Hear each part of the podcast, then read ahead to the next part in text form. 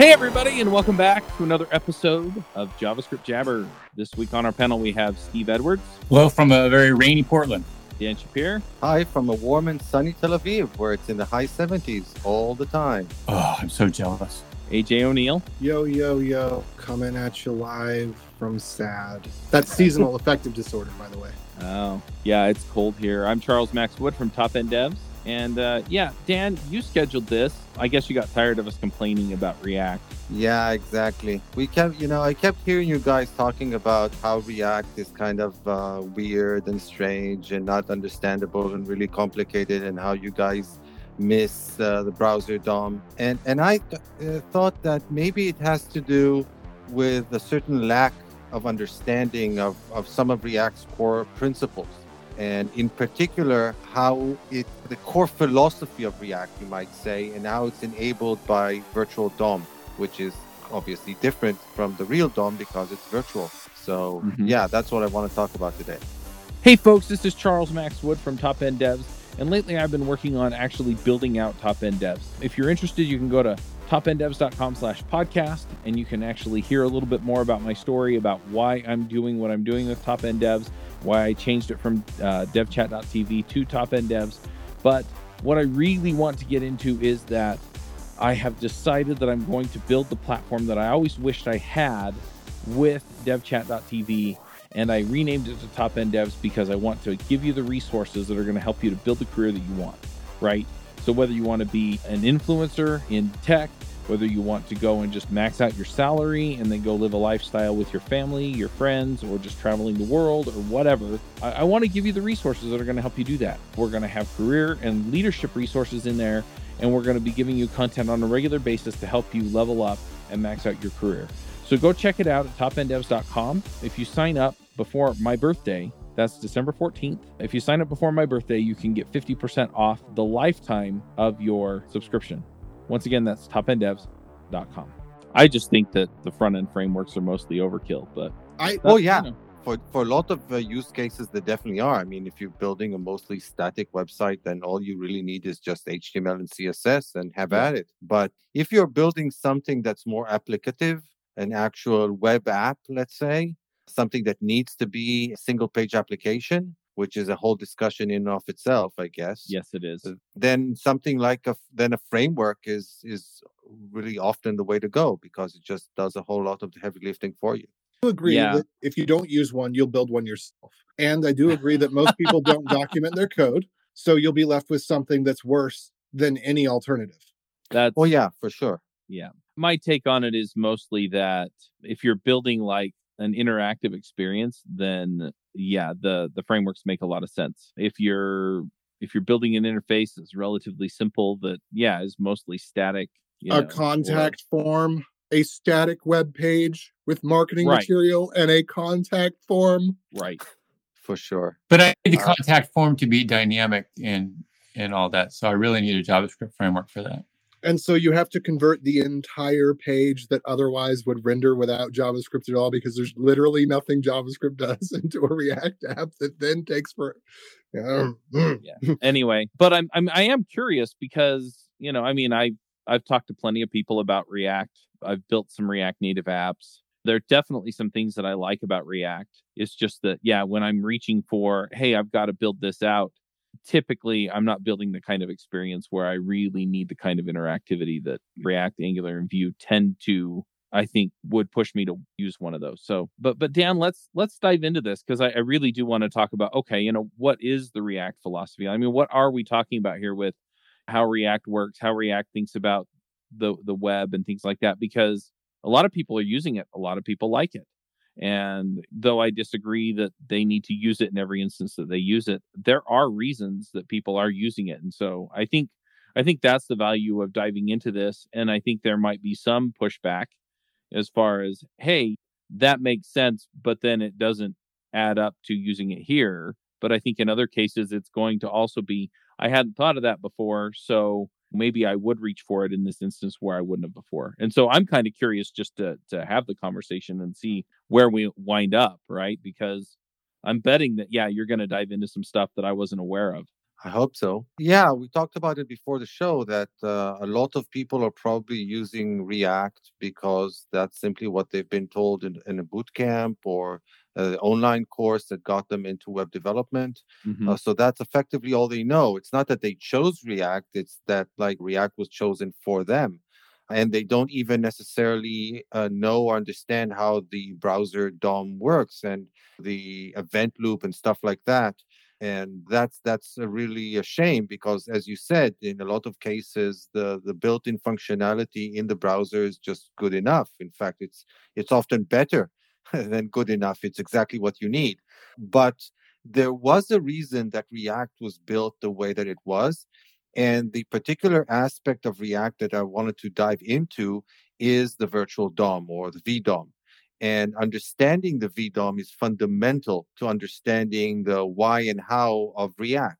And in fact, uh, the VDOM has been so successful that it has transcended React and has been adopted by other JavaScript frameworks. Mhm. So, for example, Vue uses virtual DOM, Mithril uses VDOM, and Preact, which is kind of uh, an alternative React implementation, obviously uses the VDOM. And then on the other hand, you have other JavaScript frameworks that intentionally avoid using the VDOM. For example, Rich Harris, the creator of Svelte, has uh, called VDOM on record pure overhead and effectively built Svelte uh, in a way that it totally avoids using it. So there it cuts both ways. So Yeah, I I, I was- definitely think it's worth a conversation. So with the with the virtual DOM, my understanding is might be totally off base, but basically virtual DOM is a legacy of back from the jQuery days when the DOM wasn't efficient and we didn't have methods like insert adjacent HTML that were extremely performant and we didn't have request animation frame and we didn't have all of the performance tools baked into the DOM that now exist. Well, I that's not exactly the case, in my opinion, at least. From my perspective, there are a couple of problems with direct DOM manipulation, and performance, past or present, is only one of them. Uh, so, other issues with direct DOM manipulation, historically, it has been browser compatibility. Uh, that one can be said to be effectively solved, especially now that everybody is dropping uh, IE support. For example, I just learned that uh, Lego announced that they're no longer supporting IE. Wix, by the way, treats Lego uh, I- as in yeah, the toy that you buy, Lego, they have a website, apparently a really cool one, and they used to support an I. They used to support IE, and now they don't anymore. So hooray Well, for them!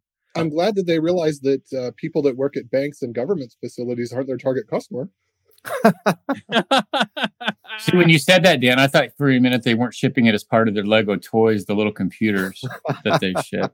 So, yeah. And by the way, Wix also we also treat uh, Lego as a legacy browser. So if it kind of happens to work, then great. But we actually put in a, a notification that we don't officially support it anymore. Wait, Lego Uh, has. I a I think you just yeah, you just misspoke and said we don't support Lego oh. as a Oh. legacy browser, which is hilarious, but we all know what you meant.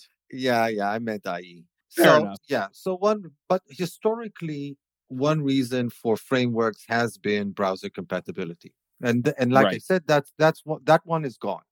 So what's well, that was initially the issue that jQuery was built to solve. And Oh, yeah, prototype for before sure. that, right? It was well, we we don't know if we call this if it even exists, right? Because Microsoft made their own APIs, and then we're just going to wang it out there and you know hope that it works. And so Yeah. jQuery made it consistent, which was so helpful. and now and now the browser makers really do Adhere work hard. Yep. at, at- in order to adhere to the standards and make sure that the standards are such that they can all adhere to them. hmm Okay, so if not browser compatibility, what then? What are other problems with the browser with the browser DOM itself? So I think the key issue from my perspective with the browser DOM is that it's effectively mutable global state. You essentially any part of the code can access any part of the DOM at any time, and you manipulate it using side effects. So uh, you you invoke a JavaScript function. That JavaScript function, I don't know, does a, a query selector, whatever, finds the DOM node that it's looking for, and then manipulates it, and then doesn't actually return anything from that function. It's all side effects. It's all globals. Any part of the code can access almost any uh, part of the DOM. These days we have the shadow DOM and stuff like that, but effectively you can access any part of the DOM from anywhere. And if you can't do something, developers tend to do that thing. So you end up with code that really any part of the app might be doing anything with any part of the DOM at any time. There's no clear separation of concerns. And this becomes especially problematic if you start working with asynchronous code. So uh, you start modifying some part of the DOM, then you uh, wait for some JSON to arrive uh, via Mm-hmm. Ajax. And in the meantime, some other part of the application uh, manipulates that same part of the DOM, and you end up in something that's totally inconsistent. So, so that's the key problem with the browser DOM. Now, obviously, if you're not doing very significant manipulations, or alternatively, if you're writing really clean code, then you can work around this limitation. But if you're writing complex applications, you do want to avoid this type of an approach. You you want to have componentized. You want to have encap- uh, uh, code. You want to have encapsulation. You want to have separation of concerns, and generally avoid side effects. Gotcha. Um, so everyone but Steve will have this problem. Steve's code is perfect, but the rest of us, Yeah, exactly. Also, the DOM tends to be complex. It's highly imperative. If uh, you end up with really verbose uh, code to do some things that seem to be really simple, you create a DOM element and then you need to set the properties one by one and then Whoa, whoa. append it. False information, fake news, fake news. You do not need to do that. That is how it's commonly done, but you do not need to do that because you can just construct a string and use insert adjacent uh what is it insert adjacent html insert adjacent element html i forget what it is Yeah, I, And I'll, I'll get to that in a bit. Oh. But yeah, that's, you know, kind of quote unquote cheating in that effectively you're treating an H a string as a, as a piece of code. It's, it's a legitimate thing to do, but it also has its own ri- risks and downsides. wait have you ever heard of react Okay. i just, I we'll want to point out the hypocrisy while we're here Ah, okay. We'll get there. And another issue that I wanted to mention about direct DOM manipulation is that it's it's really problematic to test, or at least it can be, because you usually end up doing a whole lot of mocking in order to simulate the, the DOM so that you can modify that simulated DOM in order to to test your code. And mocking is just not a lot of fun. do you find because i just assumed that the only way to test front end code in any any way that brings real value is to use something like cypress. I had i had never considered that it would be desirable to try to test well i mean i i don't really use react but i'd never considered it to be desirable to try to test dom manipulations without testing how the browser actually behaves because well because it's so likely to do something you didn't expect. Well, again, if you do, if you properly break down your code into components and certain components are really small and you can actually implement it as something like pure functions that receive a, a state value and emit HTML in a way that you can check that HTML that the function provides as a return value, then why isn't that testable? because as soon as you put that on the page, there's some other component that overlaps with it by a padding of 30 pixels, and you can't click the X button or get rid of the ad or even subscribe okay that's you know that's. Yeah that's the fa- i'm not again i'm not saying to avoid end-to-end tests. I'm just saying that those are extreme cases and you should definitely test for them but in each and every component there is a lot of value to unit tests let's put it this way. Yeah. and if you can actually unit test the front end that's a huge benefit. Anyway it's really up to you to you but one of the problems with working with the browser DOM directly is that unit tests, if you do want to implement them, become really difficult. Now, I have to point out that it actually used to be very simple because in the past, if we wanted just the HTML to be kind of uh, not implemented as side effects of JavaScript functions, well, what we would do is just do it all server side. And then you just uh, make a function call, quote unquote, which is an HTTP get or an HTTP post if you have parameters that you need to provide, and you get the HTML back as a return value because it's the the, the response, and that's it. I still It's- like that way of doing things, to be honest. well, that way is great. it's great when it works, but there are obviously some problems with it. I mean, if your network isn't great, or Mm-hmm. sometimes even if it's pretty good, it still can be relatively slow because of the, the network round trip.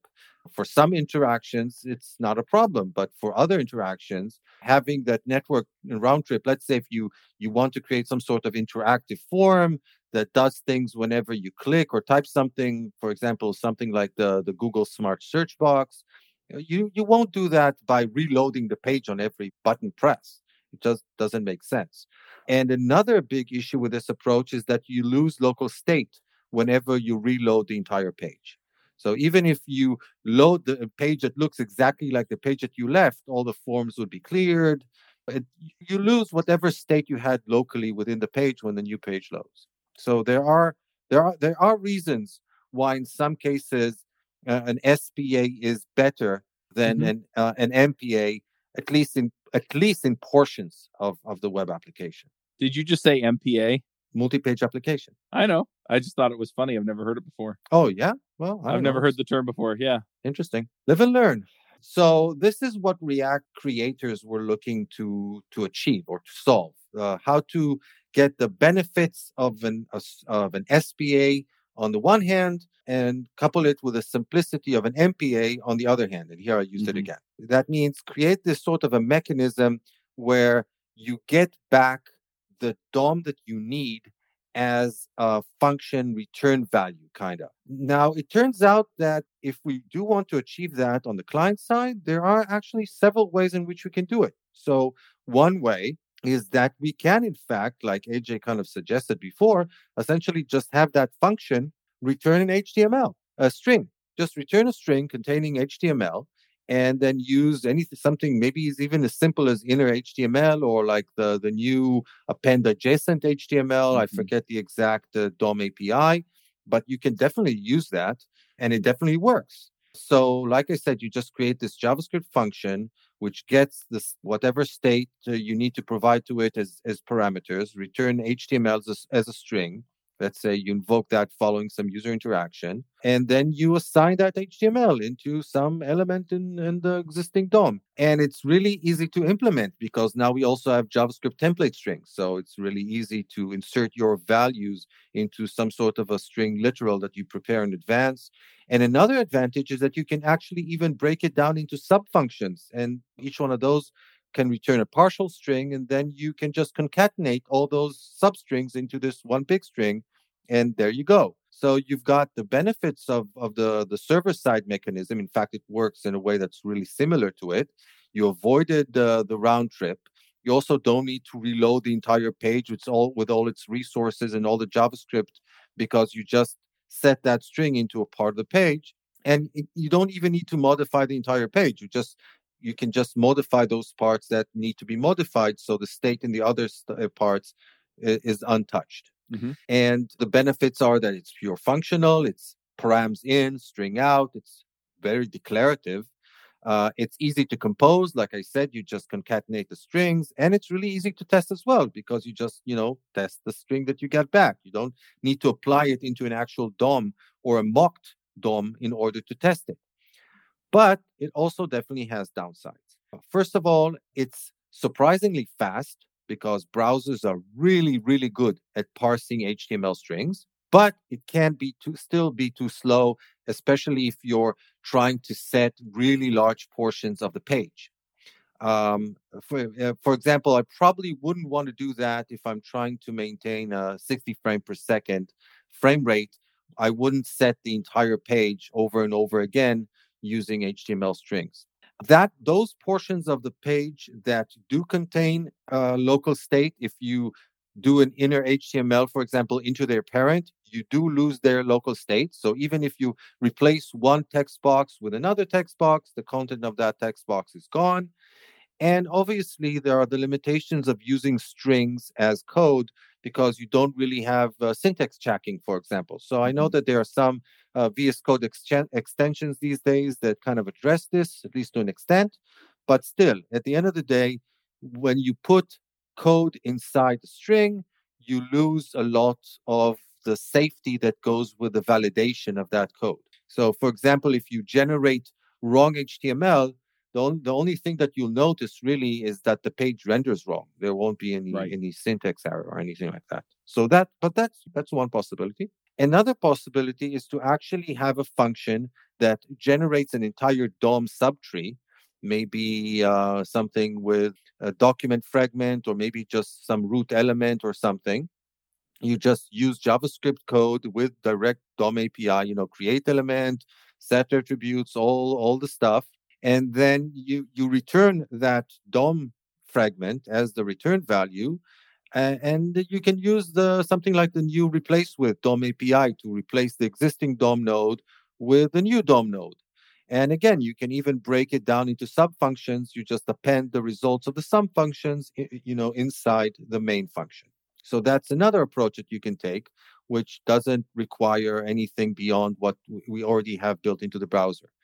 But you know, despite what AJ said, this can end up being really verbose. I mean, if unless you're using the HTML shortcuts, in which uh, string shortcuts, in which case, you know, we already spoke about that then you end up with really verbose code. For example, you create an, an element, then you set the properties one by one, then you append to the parent. Lots of instructions in order to create each and every element.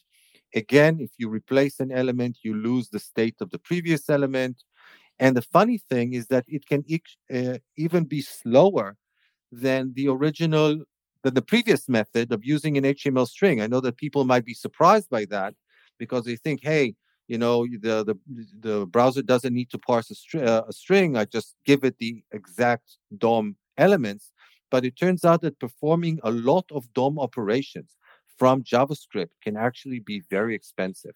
So uh, we've talked about this in the past. I I'm not sure about this, but I would assume that if you do the operation in a request animation frame, you would get some benefit because then the browser knows that you don't expect it to cut its other processes to try to repaint. Because the reason that doing the manipulations has traditionally been so bad, my understanding is that because the browser, every time you manipulate a node, the browser will repaint. Whereas if you use the string, the browser doesn't repaint until it's completed the entire node all on its own. no that's not correct uh, Okay. the browser uh, first of all if you create a dom node which is currently not attached to the document you you just create it and then modify it so it's it's at present not yet attached to the document anything that you do with it doesn't cause any rendering whatsoever because the browser knows that it cannot impact the display so it's actually in most cases beneficial if you do use direct DOM manipulation and i have the dog barking here if you're using direct uh, DOM manipulation in this way it's actually beneficial to do as much of the DOM manipulations before you attach the DOM node to the document. So that's uh, uh, not, uh, one thing. The other thing is that if you don't interleave operations, that is, you don't read, write, you just write, write, write, write, write, and then read, read, read, or vice versa, then you can also, the, the browser can actually batch the updates. But we'll get, hopefully, we'll get to that a bit later on. So we spoke about two possible solutions. So let me propose a third one. And the third one is actually the virtual DOM. And here it goes. Let's say that instead of that I take a similar approach to the one that I just presented, but of creating DOM elements. But instead of creating actual DOM elements, I create JavaScript objects. And and the JavaScript objects kind of mimic or stand-ins for actual DOM objects. So what I'm saying is that instead of constructing actual DOM elements, we'll simply construct lightweight, simple JavaScript elements. You can think about them like JSON effectively, where each of these elements represents a single DOM element, or each one of these objects actually represents a single DOM element. You might have uh, a string field on that object that specifies the tag name. You'd have an array of attributes or a map of attributes, you know, key value pairs. And then you would have uh, an array of children, which are also just more JavaScript objects. So effectively, it's just a JSON. And instead of returning a DOM element, will return the root object of this tree of JavaScript objects that we just constructed. And as we all know, if there's one thing that JavaScript is really good and fast at, it's creating and manipulating its own objects. So JavaScript can create objects really quickly, add properties on top of them really quickly. We can also provide a factory function, which makes this really easy, or we can create it as, as object literals, whichever way we prefer. Either way, it's it's all good. But you then might ask, well, it's really great that you created this uh, JSON, which represents the actual DOM, but still needs to be converted into the actual DOM in order to actually do anything. And you know, for the first time, that's exactly what happens. So the first time that you render, it's up to what the library that you're using, in this case React, to take this tree of objects and actually just convert it into an actual DOM that exactly matches in terms of content the the uh, tree of objects that you handed over to it. But after the real DOM is created, what React does, it actually holds on to that tree that you gave to it. It doesn't just discard it. And then the next time that you give it an, a new tree, it what it does is it then compares these two trees and checks and identifies exactly what the differences are between these two. And it kind of creates a list of all the differences. And then only those differences are applied into the actual DOM. And then, of course, you take that new virtual DOM that you created and use it as the base for the next time and, and discard the previous one. And this process, by the way, is called reconciliation. It realigns the browser DOM with a new virtual DOM by making the, the least expensive changes in the actual browser DOM so that it matches the new virtual DOM. Is that clear so far? Mm-hmm. So effectively, you've got this, theoretically, you would have this pure function, you give it a state, it builds this tree of JavaScript objects, hands them back. You take that, that uh, the root object of that tree, you hand it over to React, and React uses that to update the DOM by just changing those parts of the of the browser DOM that don't match this new tree. Uh, the benefits of this approach is that it's really fast because, like I said, building a tree of JavaScript objects is really cheap. Uh, and also, you make a really small, usually, except for the first time, you would usually make a small number of changes in the actual browser DOM. It also preserves the DOM state because anything that hasn't been changed is just not touched in the browser DOM and it's easy to use because building JSON is simple. So you know uh, it's it's really easy to do. I do want to say a few words about this reconciliation, about how it works. Uh, so, uh, like I said, it, it works by comparing two trees in order to discover uh, the differences between them, uh, or, or, more precisely, the smallest number of operations required to get from the second tree to the uh, first tree. Um, for general purpose trees, uh, such a comparison would actually be pretty, uh, pretty expensive. I didn't research it itself uh, myself, but the React documentation says that a generic tree comparison algorithm would be an big O of n to the to the power of three. So it's it's pretty expensive. So in order to avoid such expensive operations, what React does, and the same goes for the other frameworks, is that they use shortcuts uh, based on the fact that they're not comparing generic trees, they are comparing trees of HTML elements. So they reduce the complexity because they can make certain assumptions about the trees that they are comparing. For example, if let's say they hit a certain uh, element in the new uh, VDOM tree, and it's of, of uh, type, uh, let's say, span. And in the previous tree, it was of a type div. Then you know they know hey the the the element type itself has been changed. Well then it doesn't try to do a comparison of the subtree from that point on. It just assumes that okay everything here has changed i'm just going to replace the the old one with a new with a new one. So it just has to recreate that entire dom browser dom section but it reduces the complexity of uh, the comparison. Uh, there are also special handling for certain attributes like style, because it actually has to look at uh, the various parts of the style and not at the style uh, uh, in its totality as just a string value. And there are other tricks in there that maybe if we have time, we'll get to later, like uh, using keys and stuff like that to help the algorithm do do its matching of wh- which uh, uh, com- which object what matches which. And that's the whole trick of the virtual DOM, really.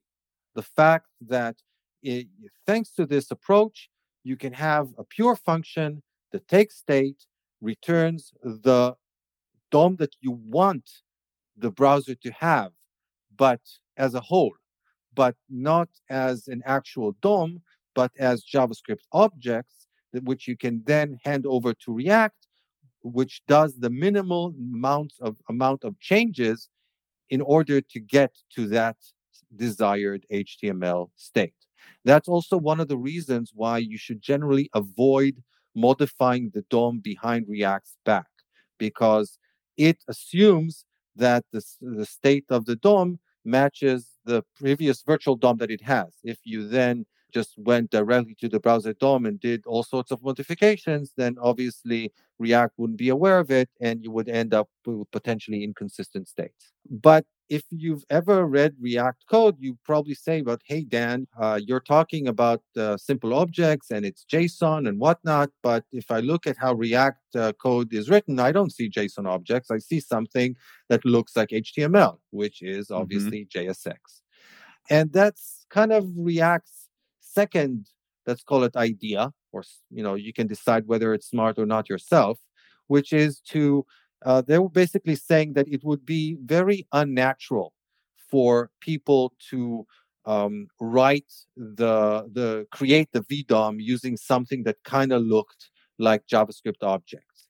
That people generally prefer to build HTML as something that looks like HTML. And I guess they were looking at the templates that were available in other frameworks like uh, Angular, for example. Mm-hmm. So their idea was to use something like that, but to effectively embed it within the JavaScript itself. And they do that, and they did that by implementing a transpiler, or you can call it a compiler, or maybe even just a preprocessor, whatever you prefer, which takes something which looks like HTML declarations, and then it converts them into JavaScript objects. Well, more accurately, it actually converts them into function calls right. that generates JavaScript objects but essentially it's the same idea. So you kind of ended up with something that's kind of like HTML embedded in the JavaScript itself, or you can call it HTML and JS or something like that. Hi, this is Charles Max Wood from Top End Devs, and lately I've been coaching some people on starting some podcasts and in some cases just taking their career to the next level. You know, whether you're beginner going to intermediate, intermediate going to advanced, whether you're trying to get noticed in the community or go freelance, I've been helping these folks figure out how to get in front of people, how to build relationships, and how to build their careers and max out and, and just go to the next level. So if you're interested in talking to me and having me help you go to the next level, go to topenddevs.com slash coaching. I will give you a one hour free session where we can figure out what you're trying to do, where you're trying to go, and figure out what the next steps are. And then from there, we can figure out how to get you to the place you want to go. So once again, that's topenddevs.com slash coaching. And and in many ways, it seemed or seems or seemed like sort of a perfect solution. Uh, you can write pure JavaScript functions that accepts state as parameters, return the VDOM, hand the VDOM back to React, and it effic- uh, efficiently reconciles it with the actual browser DOM. And and uh, job done. And when whenever you need to update the the browser state because the user did something that needs to impact the UI or some information arrived from the server, well, you just call that function again. So theoretically, if we went with a really simple solution, all you would need to have is your own function which builds the virtual DOM, get that and take that virtual DOM and just you know pass it as a parameter to some React function and job done. But we all know that React is not that simple because there were several problems with this really simple approach. And this is where I like to say that this is when reality happened. You had this really, really cool and, and simple solution, and then you started running into all sorts of limitations with it. So, as I mentioned, the initial state is still expensive because there's nothing before the initial state. So that one still needs to be created from scratch. But let, us put this one aside. We'll get to that later, hopefully, if we have time. And the other problem is that even with reconciliation, this process can be slow, and we'll oh, and I'll explain why. And the another issue is how to manage local state, because the function that I described that takes state and returns the entire VDOM as a return value that you hand over to React, that state is a global state. But let's say I want to have some sort of a local state. Uh, let's say I have uh, a form and I have this checkbox that controls whether you the you know you see the state or you don't see the state or something like that. I'm talking about not uh, I'm talking about states in the U.S. in the case of the form, uh, okay. or yeah. So you kind of modify how the form looks like based on other the values of, of other fields and that doesn't seem like something that which should reside in a global state that's something that seems like local information to a particular component in the user mm-hmm. interface so so those are the problems but uh, so let's so like i said the initial state is expensive let's talk about that a bit later let's talk about why i'm saying that even with reconciliation the updates can still be too slow. So I, I, you know, I previously explained how the VDOM is really cheap and reconciliation is really efficient, and the React developers are really smart, so they use the really sophisticated algorithm. And if their algorithm isn't efficient enough, you can use Preact, which is even more efficient. But what about your own application's logic? I mean, that function that takes the current state and generate and maps that into the VDOM that's still potentially a lot of work. If your UI is complex and there are enough elements in the page, and eval- you need to run the logic for each and one of those elements. And in some cases, it's simply a question of quantity. If you have a lot of components in the page, then running the logic for all of these components can be really expensive. I've seen blogs, for example, implemented where almost every line in the blog was a React component. So if you've got a long document, that's just a ton of H of, of React components that you need to of uh, elements in the VDOM that you need to generate one after the other. It's just a lot of work. Or potentially, maybe there are not so many uh, objects in the VDOM, but some of them really depend on complicated logic that takes a while to evaluate. And running all of them, all that logic, your own code on each and every update can be expensive again especially if you're trying to hit something like 60 fps so there are certain tricks that you might use to to reduce this overhead for example one trick that react introduced relatively early on is let's say that your function or a function that's supposed to generate the vdom for a certain section of the page let's say that instead of just getting the current state it also receives the previous state and it can then compare these two states. And if it sees that there are uh, they are equivalent, they that they generate the same that they should generate the same VDOM, then it could simply cut off without generating the VDOM, without invoking all its children. It could just stop and maybe return some sort of a value which indicates I've stayed the same, all good, nothing to do with me. It will also reduce the reconciliation time. So that sounds really great but uh, it's kind of difficult to implement as a simple function. I mean, what would you return if you want to say uh, everything is good with me as a function return value? I don't know. Maybe you'd think, hey, I just return null or undefined, but turns out that those are actually legitimate values to return that that mean I don't have a VDOM. So I actually they would actually need to return something else. Like so, like I said, implementing something like this as a pure function, which just returns a single value, is problematic. So maybe you return two values, but then you make the whole thing just more complicated. So that's one problem with it. Another problem is that sometimes comparing the state can be in, ex- in itself complicated and expensive. And then you might be doing more harm than good because for every one of these components, you're doing both the comparison and then if the comparison turns out to be false, the actual generation. So now you're paying an even bigger price whenever you need to actually modify the virtual DOM. And you still need to go through all the parents' elements in all the ancestors in the tree to get to that point where you do the cutoff. So, bottom line is it's a cool technique. It can be really useful in some cases, but in a lot of other cases, it's just not enough. We, we need other mechanisms where we can control uh, which portions of the virtual DOM we actually want to generate. But again, you see the problem here. The, originally, the concept was so simple because we said, hey, we were just going to recreate the entire virtual DOM of, on everything. And then the model was indeed really simple.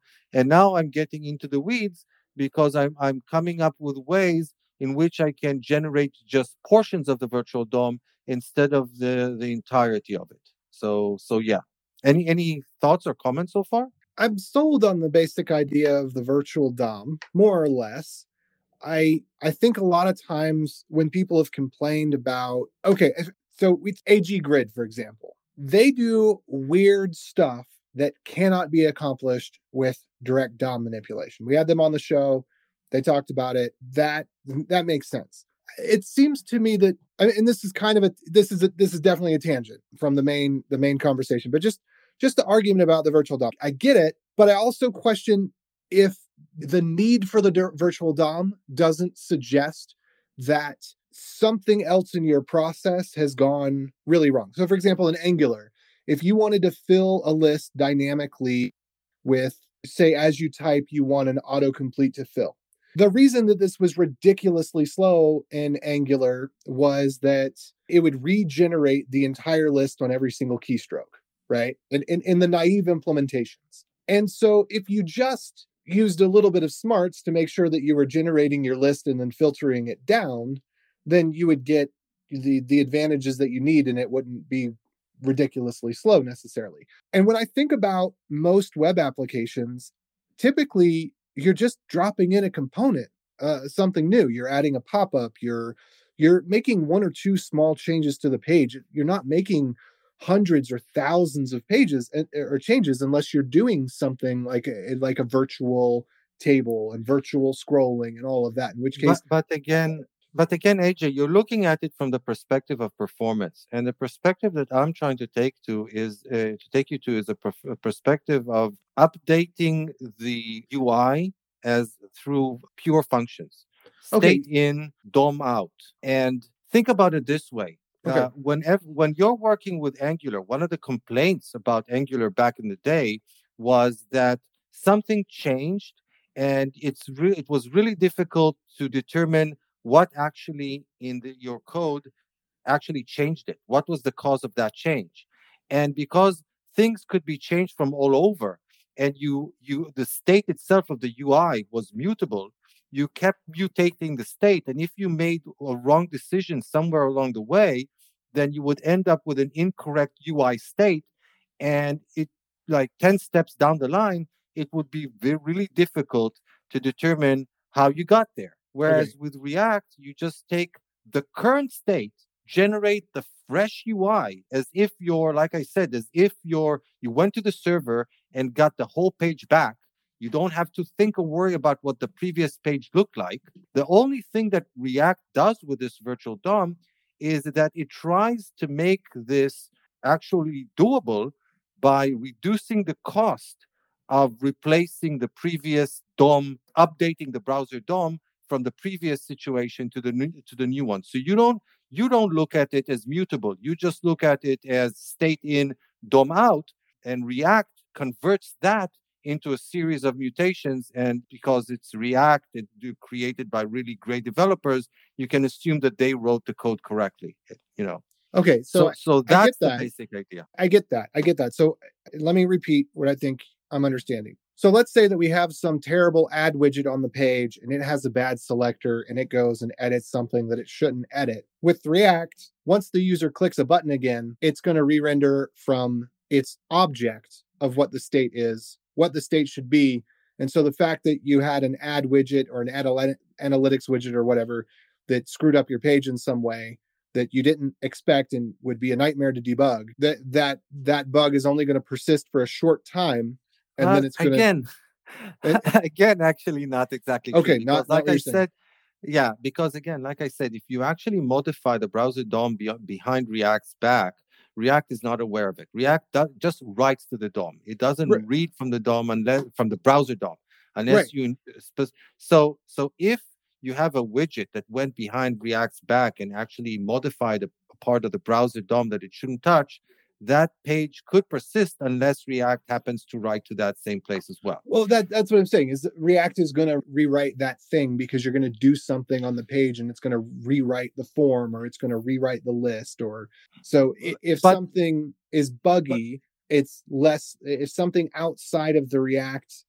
is acting on the page outside of the code flow that you understand is acting on the page, then that is going to be less of a problem. I prefer to think about it di- uh, slightly differently. Think about the fact that your UI can be in a whole bunch of, of states. And in uh the Angular type of an approach or direct DOM manipulation, you can get from any state to any state directly. You just supposedly mutate your state to get from state A to state B. And then you mutate your state to get from state B to state C and so forth. And if you made any mistake along the way, then instead of going from A to B, you get to B prime, and which is almost like B, but not exactly. And then when you move from B to C, because you're not from B, you're from B prime, you get to a state that's not exactly C either. And the errors kind of accumulate, and pretty soon you're you're seeing something really weird on the screen, and it and it's really difficult to figure out how you got there. With React, whenever you you you don't go from A to B, you always get back to that virgin state and because you're giving you're taking your existing current state and generating the entire vdom for, from it you know at least in the naive approach. So you're always starting from fresh as it were. Like i said think about it sort of like what they were looking at is how the browsers used to work when they would hit the server and get back the html whatever you screwed up in the previous page that was gone and again, I'm not looking at some third-party component that you're I don't you don't have any control over. I'm I'm talking about your own code. Um, But wait, if I wrote buggy code, wouldn't it still be buggy though? yeah, but again, it's much easier to think about going from fresh to state instead of having to uh, think about and and measure and monitor all the possible states that might exist in your application. It's you know every state transition that you implement is something that you potentially need to think about, to test, to to make sure that it works correctly. Uh, Right. If you have like uh, uh, ten possible states and you can get from any state to any state, those are what 10 to the power of 10 those are a hundred different types of transitions that you need to to figure out to implement to I think you meant a quadrillion. well well no it's not 10 to the power of 10 it's it's 10 times 10 because you can get from any, everyone to anyone you're correct. But i- on the other hand with the react approach you, there are only 10 possible transitions. You always go from the fresh state to one of those target states. So it would be 10 transitions. Now obviously in a real application there are not 10 possible states. There are i don't know 10,000 possible states. Now, obviously, you can't get from every state to every state. So it's not 10,000 times 10,000. It's just 10,000 times, I don't know, times 100. Uh, so it's a million different state transitions that you would need to, to validate. Whereas with React, it's just those 10,000 because you always start from fresh. That's the key. So don't think about it from the, the, the perspective of, of performance because look, at the end of the day, you know anything that you can do with react or with any framework for that matter you can just do with the plain old dom because at the end of the day all these frameworks are just built on top of the dom so, So dom uh, manipulation will can be done as efficiently if not more efficiently than any framework. It's just the frameworks make it easier for you to potentially write you know correct code. Okay, so I essentially it gives you a sandbox to operate in and the constraints define the art. Therefore, if you have certain constraints that you operated within, you only have, you know, a certain way that you can write the code and you limit yourself to ways of writing the code that are more functional and therefore easier to test and debug. And theory. to also reason about In Um, the- but well, well, so this is where I have in, a hard state in html out it's, I- I- I, I would argue that function that pure functional code is always easier to think about and understand than code that is based on mutating a global object. a shared global object. So if you're pitting against the extreme, then yes. Well, obviously, if I you mean- if you apply no constraints to your code style and say everything's fair game at the global level, then yes, I agree that if you if you intentionally exercise no constraint or code style versus you exercise any constraint or code style, including the functional paradigm, then yes, I agree that it is easier to reason about. However, my primary gripe with React is that it is nearly impossible to reason about because one, it's not JavaScript. It isn't.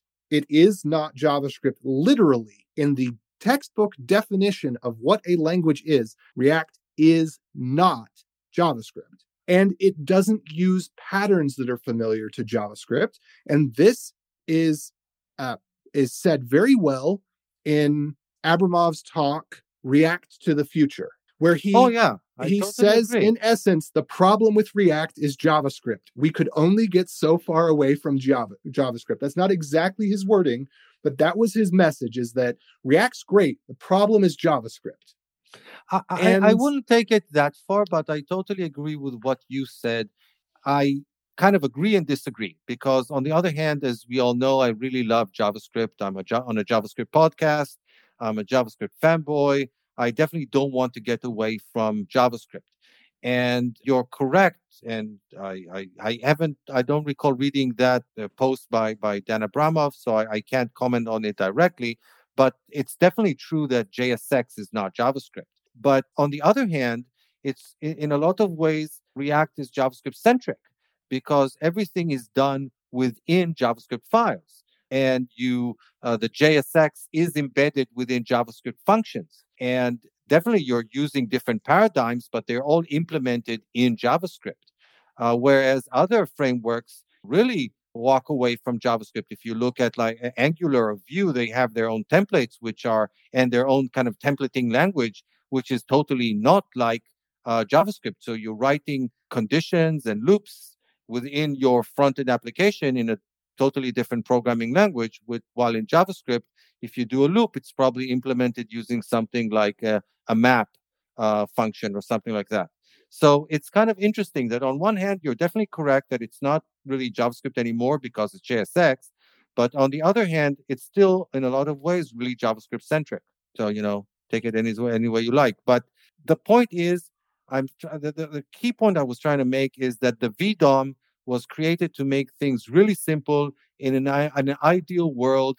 They would have been, but then you ran into these three problems that I mentioned. One is the initial state, which, like I said, we'll get to later.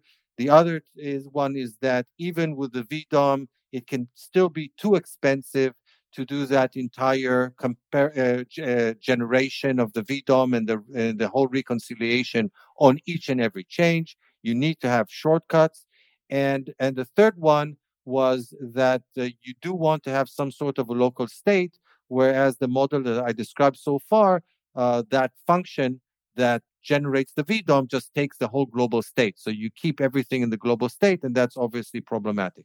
And I presented one way to reduce the effort of generating the VDOM, which was by having the ability to do some sort of maybe a cutoff, seeing that uh, the the state that you got when uh, when compared to the previous state that you had on the previous invocation would generate the exact same VDOM, so there's no point in continuing.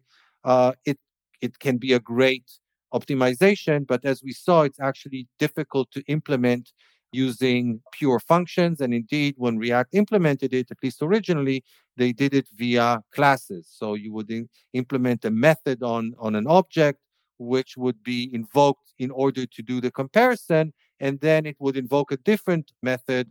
If, if the comparison returned that rendering is still needed, it would invoke a different uh, method in order to actually return the, the generated uh, VDOM. And but the other problem with it is that it can it can sometimes reduce uh, the overhead, but in some cases it can actually introduce overhead because even the comparison itself can be fairly expensive. Let's put that issue aside for a minute and let's talk about the problem of the local state. You know, where can I put the local state? Because one approach is to avoid local states, and some uh, I'm- React I'm gonna- developers. Interrupt you here for a second, Dan. We're already at an hour recording. I have a hard stop in 20 minutes. So, yeah, how, how much um, longer are we going to go? Yeah, probably another episode. I think. Probably. All right. So, we'll just kind of put a pin in this here. We'll schedule a follow up episode, do a part two. And yeah, this is really fascinating. I mean, a lot of this stuff I'm aware of, but anyway, I really, really enjoy just kind of seeing where you're coming from on this, Dan.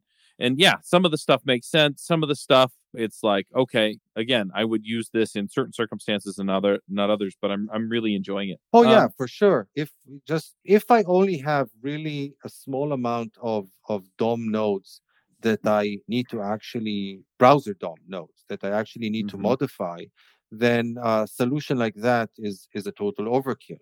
And I can just write simpler, simple vanilla JavaScript and browser DOM and and be done with it.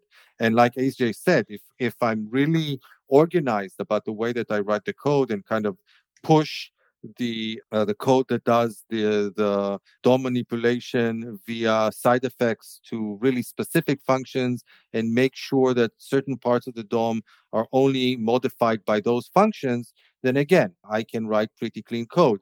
It's just that in reality, I've uh, my experience is that unfortunately developers are not that organized. That if you have this global state that you can touch from everywhere, then the developers, they're under pressure. They create uh, technical debt. They take shortcuts. You know, I need to, I need to modify this part of the DOM, and it would be really difficult for me to call this whole sequence of functions and modify stuff all over the, over the place. So I'll just reach out to the DOM and touch it from here, and and you know, job Mhm. done. A- And and eventually you end up with a big mess. but tomato potato because I mean the React code that I've seen is a big mess where it's a bunch of people just use and and I- I get the argument. Well, you're not really coding React if you're using Redux or whatever. I get that, right? But people just throw in these extra state management tools and then they throw the state everywhere and then everything is entrapped with the drippings of the state and I don't see how that's any better than you need to be a I- disciplined coder. Uh, The, the React isn't going to solve that problem. I totally agree. yeah. Agree with everything you said, uh, AJ. And yeah, React is no silver bullet. And if you write the messy code, then you can definitely write messy code in React. And my issue, and and the one exactly that I was trying to express in this uh, in our conversation, is that if you understand the React approach, the React philosophy, and try to write your code accordingly, work with React instead of just writing on top of React, then you would probably end up with much better and cleaner code. agree with that. I think the same applies for the DOM, but I agree. Fair enough. I, I'd, I'd, I'd much rather people get good React training and write good React code than not get good React training and write bad DOM code. Fair enough. All right. Well, I'm going to push this into picks just in the interest of time. And yeah, we'll, we'll definitely revisit this in a future episode. Hey, folks, if you love this podcast and would like to support the show, or if you wish you could listen without the sponsorship messages, then you're in luck. We're setting up new premium podcast feeds where you can get all of the episodes released after Christmas 2020 without the ads. Signing up will help us pay for editing and production, and you can go sign up at devchat.tv slash premium.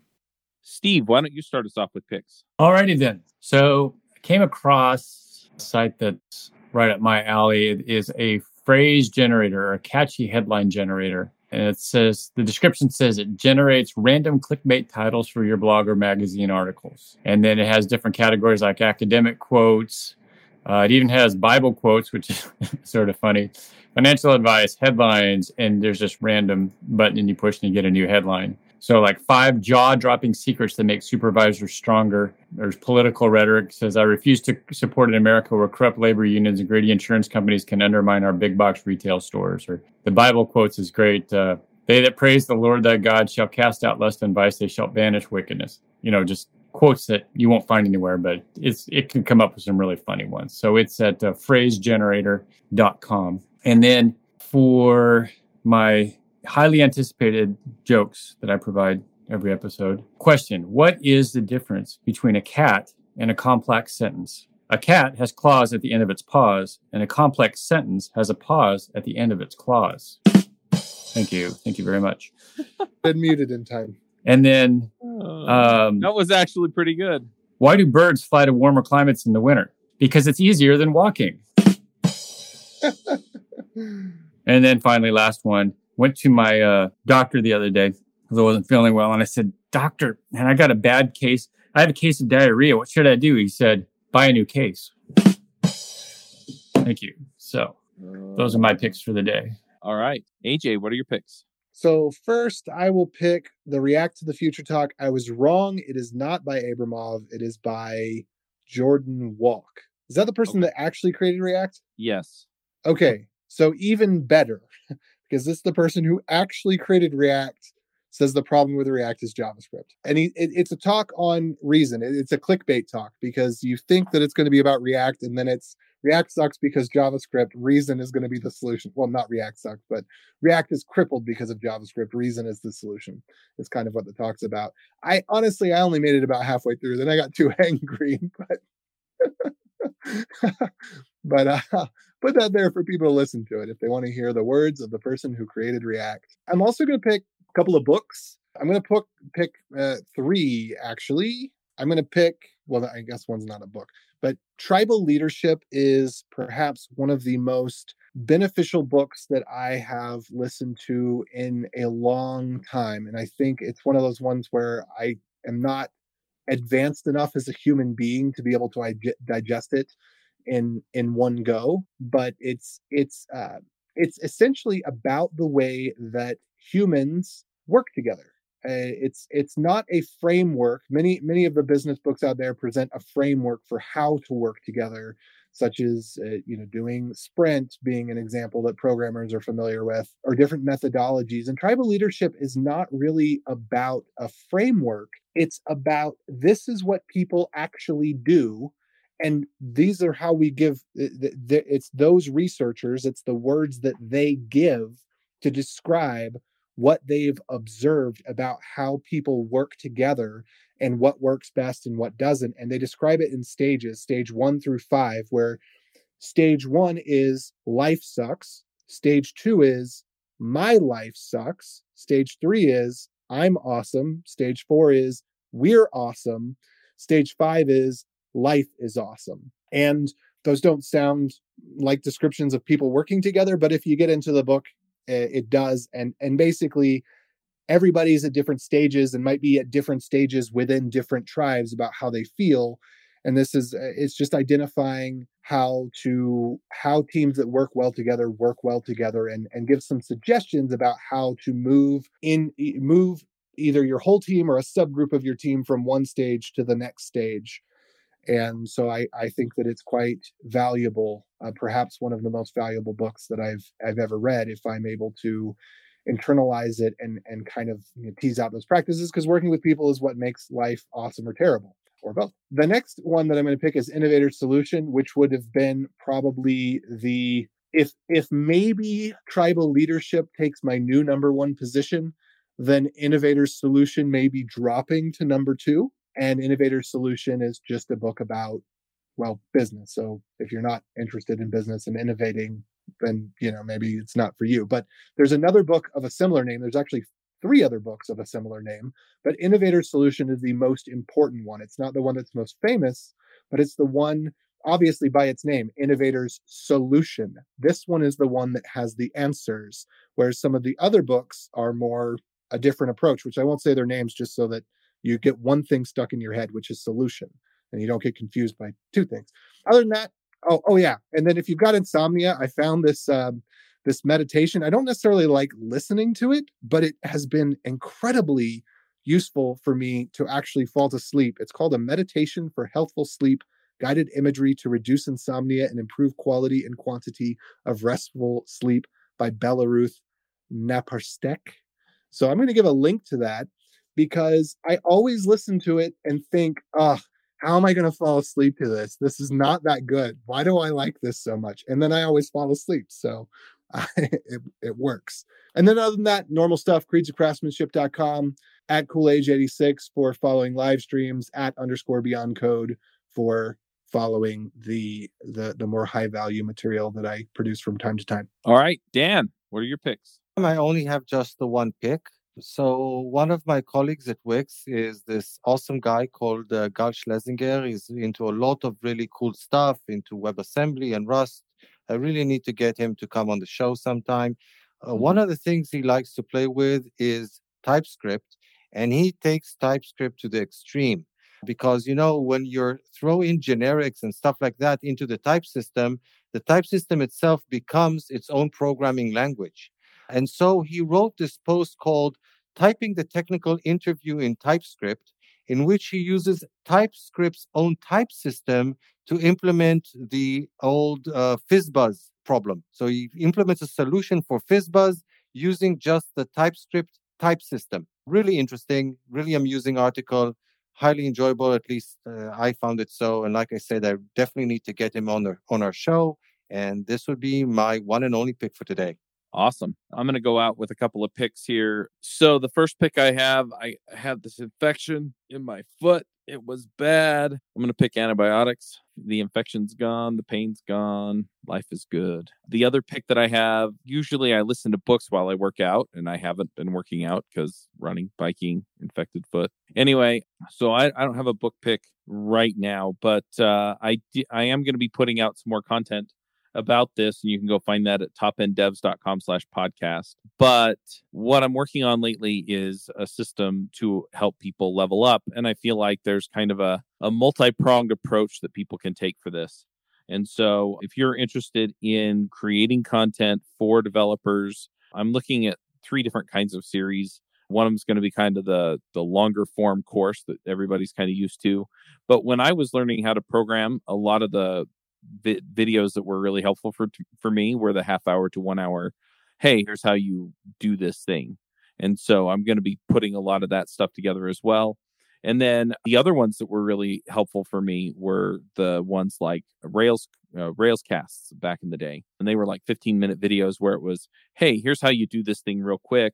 And then you'd get another one. Eventually, he was doing two a week because one was paid and one was free. And so I'm looking at doing something very similar to that model. It's all at topenddevs.com. I'm running a special through the end of November for Black Friday. And I realize that this may go out right after that, but you can sign up for 50% off at topenddevs.com and start getting access to that. I'm going to be doing master classes up through the end of the year that you can join in on or watch the replays on uh, for various things related to your career and leveling up and learning and and things like that. And there might be some widely applicable things that I put in there, like Docker or some of the other tools out there that the developers can use. You know, maybe we'll do a, a once through masterclass on VS Code, for example. But anyway, and then January, I intend to launch my first longer course. February, the same thing. March, the same thing. And the whole list will be up on topenddevs.com. And then finally, yeah, I'm going to be putting out series on leadership and career growth. And then I may pick a technology that I know well enough to do the ongoing series on, or I may just start at the beginning and say, here's the basic weekly stuff, but put those videos out as well. We're also adding a Slack channel where you can get help. There's going to be a way for you to connect with other people who are part of the community.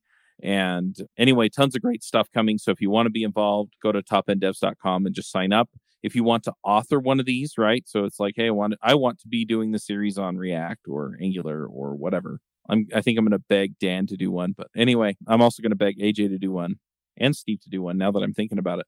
But anyway, so yeah, so if we get these series going, um, and you want to author, basically my plan is is there's going to be a certain percentage of incoming revenue We'll split it up according to how many minutes of your videos people watch, right? So if you're doing the ongoing stuff, I think you'll probably get more minutes than people who do the shorter videos. Who knows, right? It may be a hot topic that people just need to learn in an hour.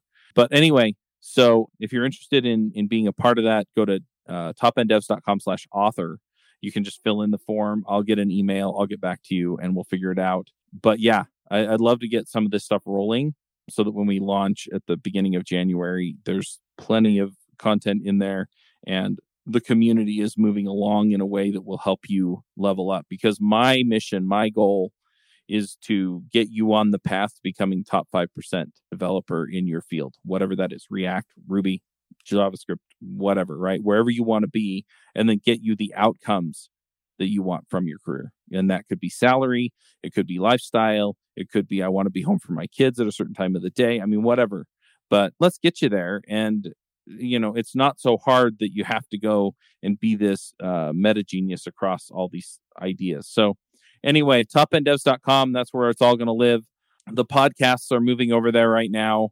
In fact, they're mostly moved over. So you can just go over there and click on any of the podcasts that we have. Um, and then if you have other ideas for other technologies that we're not covering right now, um, yeah, feel free to let me know as well. Um, the Slack channel will be free, so you can get in that for free. There's just going to be some premium channels that people can get into if they're paid members. Anyway, that's what I've got. I'm super excited. The thing that I implemented yesterday, so I'll pick them as well because I'm super happy with them, is Auth0. So uh, I'm using them for the authentication on this. It was way faster and easier to pull them in and then hook up like the Google and GitHub and whatever sign in than it was for me to go build it out in Rails. So I'm pretty happy with them and we'll see how that all shakes out. But yeah, uh, those are my picks. Wait a second. Even even better than using forget the name of it. What's Devise? Yeah, Devise. So Devise is easy. The problem is is getting all those other types of sign-ins. I want I want people to be able to sign in with whatever they oh, want. Devise doesn't have plugins for the other sign-ins. It does, but you have to go and maintain that stuff. I'd rather just let Auth0 do that. So anyway, that's pretty much it. I'm looking forward to hearing from you. Also, if you want just direct coaching on any of that stuff, topenddevs.com slash coaching. And yeah, we'll wrap it up here. Thanks for coming. This was terrific, Dan. Thank you very much. I enjoyed it myself. And I, I get the pleasure of having a follow-up. So, you know, double win. right? All right, folks. Till next time, max out. Bye. Adios. Bandwidth for this segment is provided by CacheFly, the world's fastest CDN.